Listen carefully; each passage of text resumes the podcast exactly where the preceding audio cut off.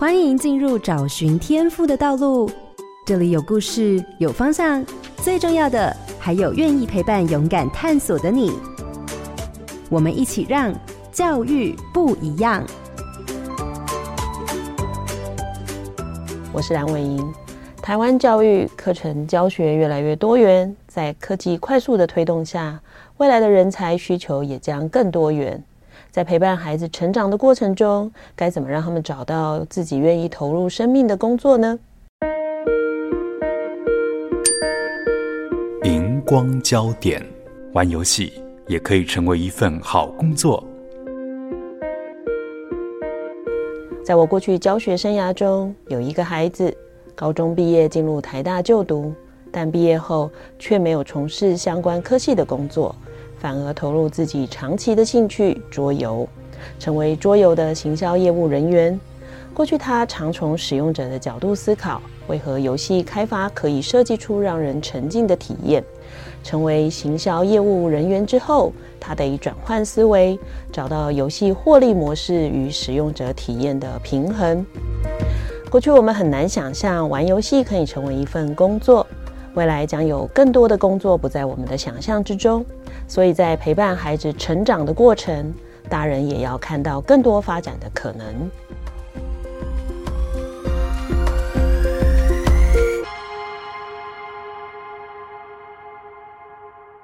各位好家庭联播网的听众朋友，大家好，欢迎收听教育不一样节目。本节目每周六上午八点在好家庭联播网、台中古典音乐台 F M 九十七点七、台北 Bravo F M 九十一点三 联合播出，还有 Podcast 上也可以听到哦。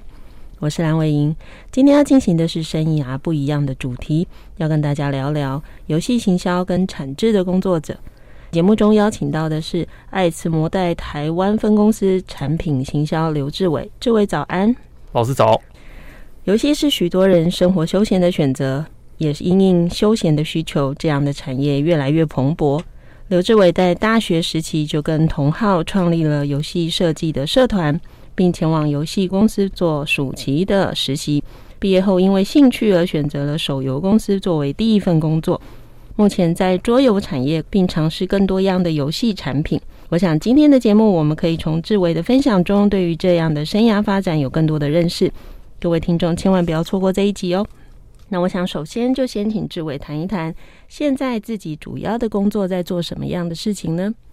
好，那就像刚刚伟莹老师说的，那我目前是在桌游产业担任这个产品行销的。那这个工作内容包含了要从国外去找适当的产品，那么我们把它这个产品签进来台湾之后呢，我们就要把它做中文化以及生产的部分。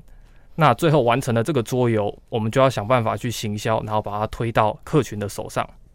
如果这样听听众可能就觉得很简单啊，不就是找来好像是我我代理一个东西，我把它翻成中文，好像没有太大的难度。那这工作有这么简单吗？像我这样讲的？嗯，实际上来说，因为你在找产品的时候，其实就要顾虑到在台湾有多少客群会买单这样的产品。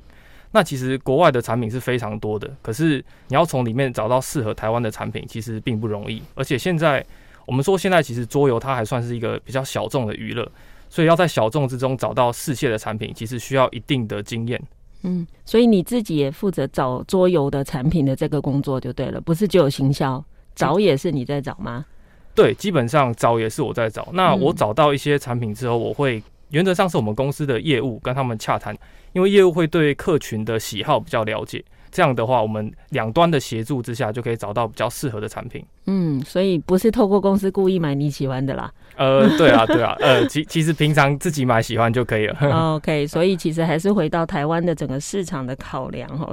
所以其实虽然说起来好像是一个很简单的事情，可是它确实有更多不一样，比如说对市场的整个了解，或对这个产业要有一定的掌握嘛。那刚刚我一开始介绍就讲了，其实志伟并不是第一份工作就做这个工作，前面其实是做手游啊，或者是电玩的呃程式设计的人员嘛。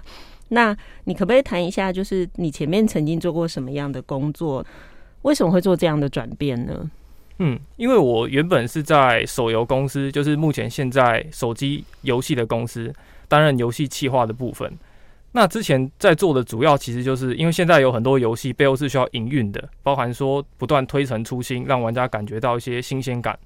所以原则上之前是在做这个部分。后来我就觉得说，其实说到游戏，其实它应该要更广泛一些，不单单局限在手游。我想去了解说各方面的游戏在推出的时候是怎么去考量这些消费者心理的想要购买的欲望之类的，所以说我会觉得这是一个好的尝试。嗯，所以换句话说，志伟在想象工作这件事情，不是好像找一份安定的工作，因为听起来好像是在做研究、欸，哎，是、哦哦、是这样吗？哎、欸，对，其实从这个角度来说，因为我好像就是安不安定，好像都不是放在我的第一个选项，我反而会觉得说，在这个时候可以去多多尝试不一样的感觉啦，嗯、然后去了解说每一个游戏的背后考虑的到底是什么。嗯，志伟还没三十岁吧？呃呃，我还没对，嗯、呃、对，因为我发现这个世代啊，我认识好多这几年因为工作的关系，认识好多三十岁之前的年轻人。我发现大家有个共同的特性，就是并不会一直追求一份很安定的工作，其实比较在试探，哎，到底还有多少可能性？除了试探市场，还试探自己的可能。那我觉得志伟也像是这样。好，那当然就回到这个游戏产业啊。说真的，我自己不是这么爱玩游戏的人，因为我会觉得。哎，怎么会坐在那里？然后一堆人在假装在干嘛？因为我对于假装的事情没有兴趣哈。啊，其实台湾有很多人像我这样，所以我就会很好奇的是，那到底喜欢桌游，或者是喜欢手游，或者是喜欢桌机上的电动好了，因为其实它是不太一样的哈。这些群众到底有什么样特性上的相同或相异之处呢？嗯，其实我们说电动是其实是比较传统的娱乐啦，因为过去。我们很多就是买买买断制买电动这样。说到电动，其实在以前比较不会被大家接受，可是因为近几年手游就是蓬勃发展嘛，所以说其实大家对于电动跟手游的能够接受度也会提高。那至于手游为什么它它现在可以这么红，其实一大部分原因是因为很多人都有这种我们叫做碎片时间好，譬如说你你在通勤，或者说利用午休时间，你可能会想要有点娱乐。这种情况下，你其实很容易就自然而然拿起手机来打开你的游戏，然后去沉浸在这个暂时的虚拟世界之中。嗯，所以这是呃手游的市场主要的人，也不会有那种玩手机手游的人是用长时间的吗？还是说长时间的其实就会上桌机了？长时间当然也有，但是这会走向比一个比较极端的情况，因为有些人他们长时间是我可能同时有四五台手机在都在玩同一个游戏。目的都是为了可能让其中的一个角色可以获得更好的、更好的奖励，这样子。就是如果要花长时间玩的话，那其实有些玩手的人会走这个方向，可是大部分都还是碎片时间。嗯。嗯，那桌游呢？哦，目前桌游，因为桌游就讲求的是你你买了之后跟大家分享嘛，大家一起面对面的游玩，所以其实这个以推广这个来说的话，其实桌游比手游难推，因为它的门槛高太多了。你光是要买一个实体的东西。然后你还要凑齐人，然后在一个适当场合一起玩这样。可是很妙的一件事情是，在桌游上大家体验过这个玩的感觉啊，尤其是从没有体验过的人来说，他们反馈其实都是相当好的。所以桌游比较需要的是真实的互动，因为我们说有时候手游或电动你在网络上玩好了，它其实是一个虚拟的，你也不知道对方是谁，可是你可能就成为战友，对不对？可是桌游看样子就是大部分的情况会找一群朋友来。哦，比较少那个你可能突然随便哦，同桌有谁就一起玩这样。那现在人，尤其是年轻人啊，其实还蛮习惯自己比较个人化的东西。那怎么样去引起他们会想要玩桌游这件事情？就像你讲嘛，体验过的人会觉得这个很棒，但是光要邀请他体验这件事，可能就不太容易啊。那以你的工作，你自己怎么处理这一块的？嗯，刚刚伟瑩老师说的这个，其实就是行销要做的事情了。我们要怎么把这个产品？让这个人觉得说他是会想要买来试一试的。那原则上，目前我们也是有很多方法，包含说刚刚说到的体验部分，我们会执行这种可能是地区性的这种小小的体验会，让大家在购买之前先来体验看看，一起玩是怎么样的感觉。那其实也有蛮多人会带亲朋好友一起过来体验。再来就是最近会比较我们说比较红的一些 YouTuber 或 K O L 的部分，如果我们把这个产品给他们做行销，他们也可以。在影片上面去呈现一个玩乐的感觉，那其实对于这个客群的理解非常有帮助。嗯，所以还没有卖以前可能要先花很多钱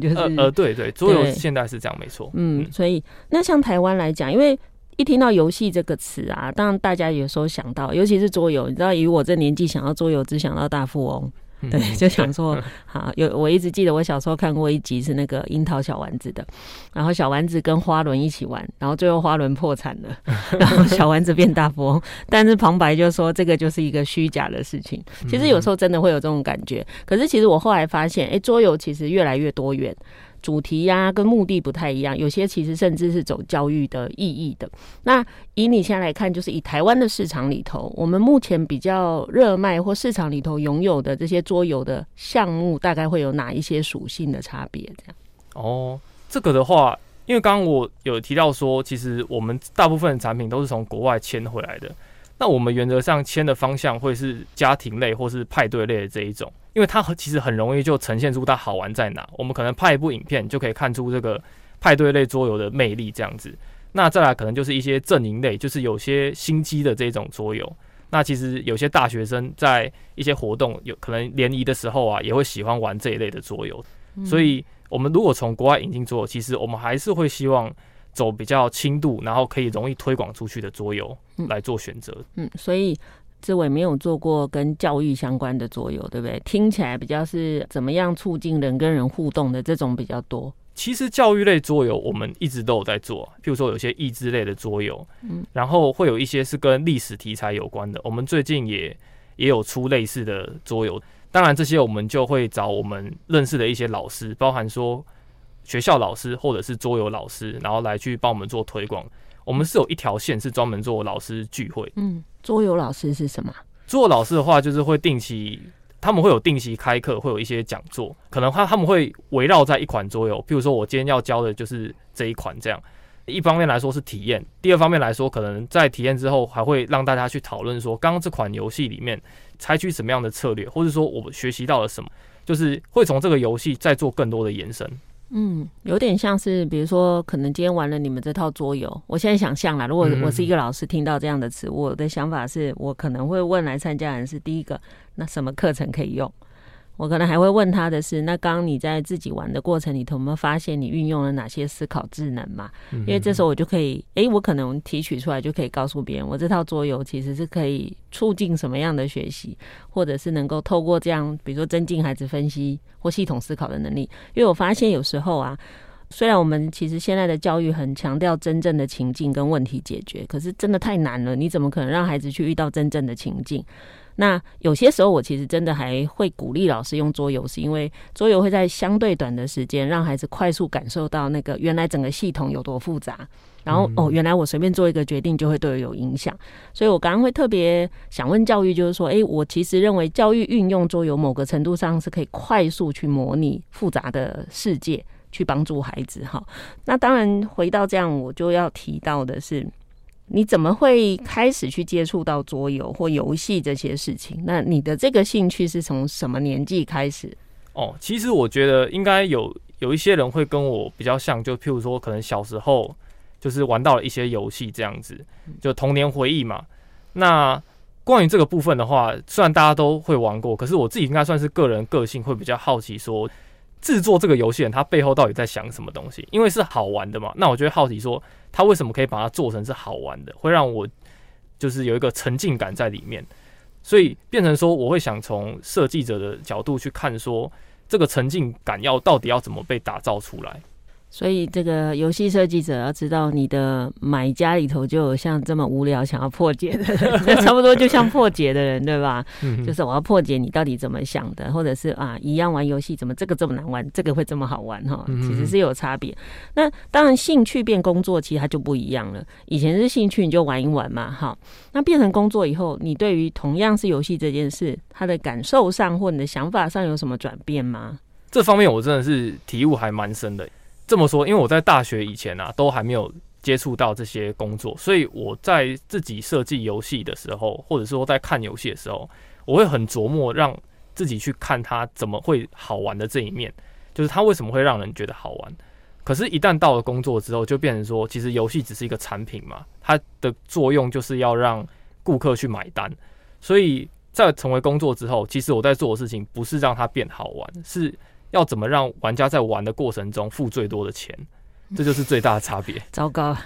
突然听到奸商，没有啦。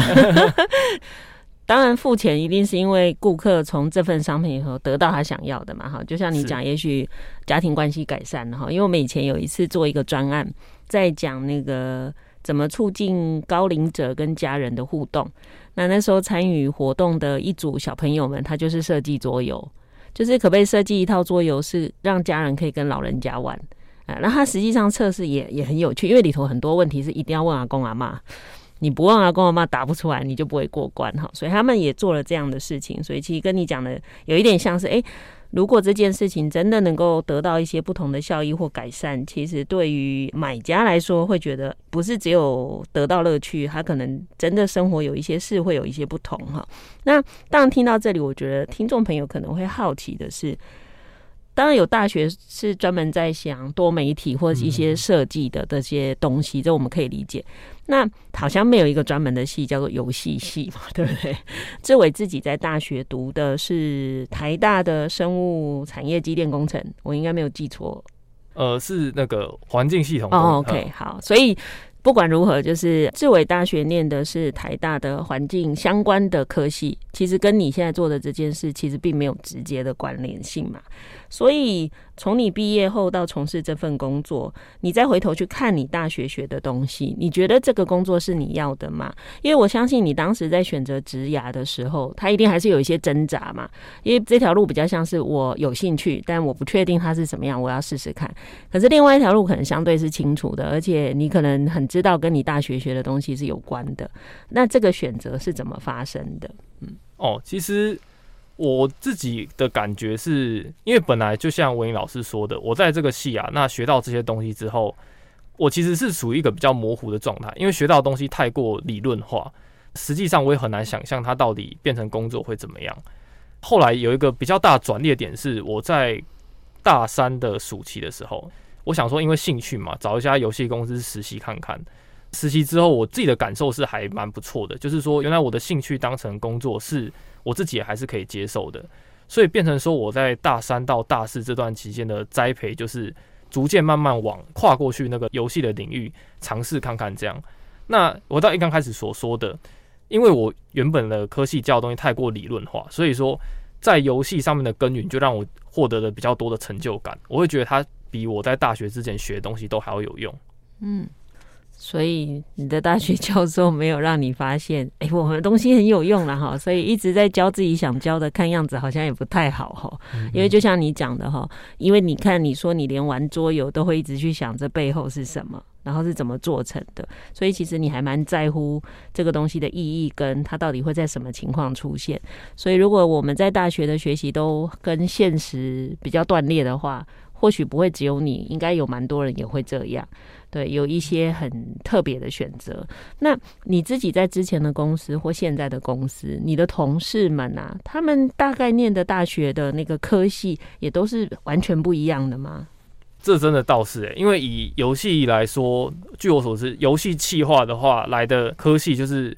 五花八门，可能有什么机械系，然后中文系跑来当游戏企划。那如果是因为游戏也需要软体工程师嘛，这方面当然就大多数都是资工系的，这个应该比较没有争议。就变成说，如果需要专业的部分，它还是以专业的相关科系为主，但其他的就会变成是真的对这方面有兴趣的就都会跑来了。嗯，对，因为确实来说，进到这个产业来说，一刚开始有些人真的是还蛮有热情的，也包含我啦，一刚开始的时候。嗯，嗯一刚开始这句话我以为，所以现在没有了，还是、欸？现在我觉得比起刚开始那种有冲劲的热情，换的倒是那种想要探究的热情啊，就是想要在这个地方生根的感觉。嗯嗯，有什么东西要探究？你看嘛，你刚刚讲他可能就是找到一个合适的商品引进，然后可能跟我们的现场在做这些行销的和这些产品链的人做讨论，然后再来就是哎、欸，你慢慢去做推广。那以这份工作，大家听起来当然会觉得就是这样。那你自己的经验到现在，你觉得还有什么是你感到好奇，想要往下再去探究跟深耕的呢？其实我最有感的应该是我想更了解玩家啦，或者说是消费者吧，因为在这些过程当中，我有一些经验是，哎、欸，我觉得这东西感觉大家会喜欢，一定会大卖之类的。可是实际上表现的其实好像，哎、欸，又不如我的预期。那我就很好奇说，难道是我对你们的认知错了吗？我可以怎么去改进我这方面的认知？毕竟市场这个瞬息万变嘛，那我觉得时刻了解我的受众们是很重要的。那这个东西其实就真的回到它跟你大学学的东西其实很不一样的，对不对？所以你现在会不会突然觉得，哎，我好怎么当时不念商管相关科系，会有这种想法？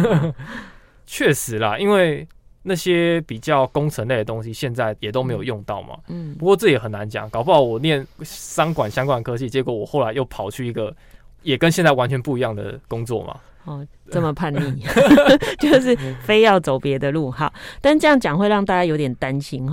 当然第一个，刚刚前面这边志伟讲的话，至少证明一件事情，就是即便你大学念了某个系，坦白说你也可以因为你的兴趣跟你自己的主动性，你还是可以走上一个完全不一样的职业嘛。但我们也很难去否定说大学学的东西，所以如果从你自己现在回头去看啊，你大学的这些学习里面到底什么样的东西，其实即便不是那个学科或知识内容好了，这些学习里头哪一些部分其实跟你现在的工作上其实是有关联，或者是对你有帮助的呢？嗯，我讲个比较基础上面的能力，譬如说逻辑上面的训练，那其实大学蛮多课程都会，尤其是工程类的会训练到这个部分，其实这些都可以应用到之后的工作上面。还有像是有一些是比较系统方面的一个学习的部分，因为我们有时候学东西的话，在大学里面一门课它可能教的是一整个系统上面的概念，那这其实对于未来的产品，我自己觉得在产品的推广上面，这个概念会让我对整条线有一个更好的认知啊。逻辑思考，对吧？对，还有一些系统、欸、其实跟我很像，因为我自己也是念工科的嘛，我念化工系、嗯、我后来发现我在教育现场工作，但如果要跟别人比起来的差别，就是在处理事情上的次序其实是清楚的，然后在看问题的时候比较会抓整个系统，所以比较不会凌乱或混乱啦。哈，那当然不知道，因为看志伟以前上课的感觉啦就是，就是我觉得那个脉络清楚其实是非常重要，不管在哪个职场，老板都很想聘到脑袋清楚的，脑袋不清楚的好累哦。你知道现在那个人员的培力其实是很辛苦的哈，因为你你现在在这个公司多久了？我现在的话、嗯、大概一年又三四个月左右。这算资深还是之前啊、嗯、因为我不太确定你们的这个产业人员的流动是不是很快。应该算偏向资深啊，偏、嗯、偏一年多就资深那一方，对吧、嗯、所以表示呃人的离开或者是汰换其实是快的。嗯，要这么说应该也也是，因为有一些比较基础的，像是社群小编或者是写文宣文案的这一种。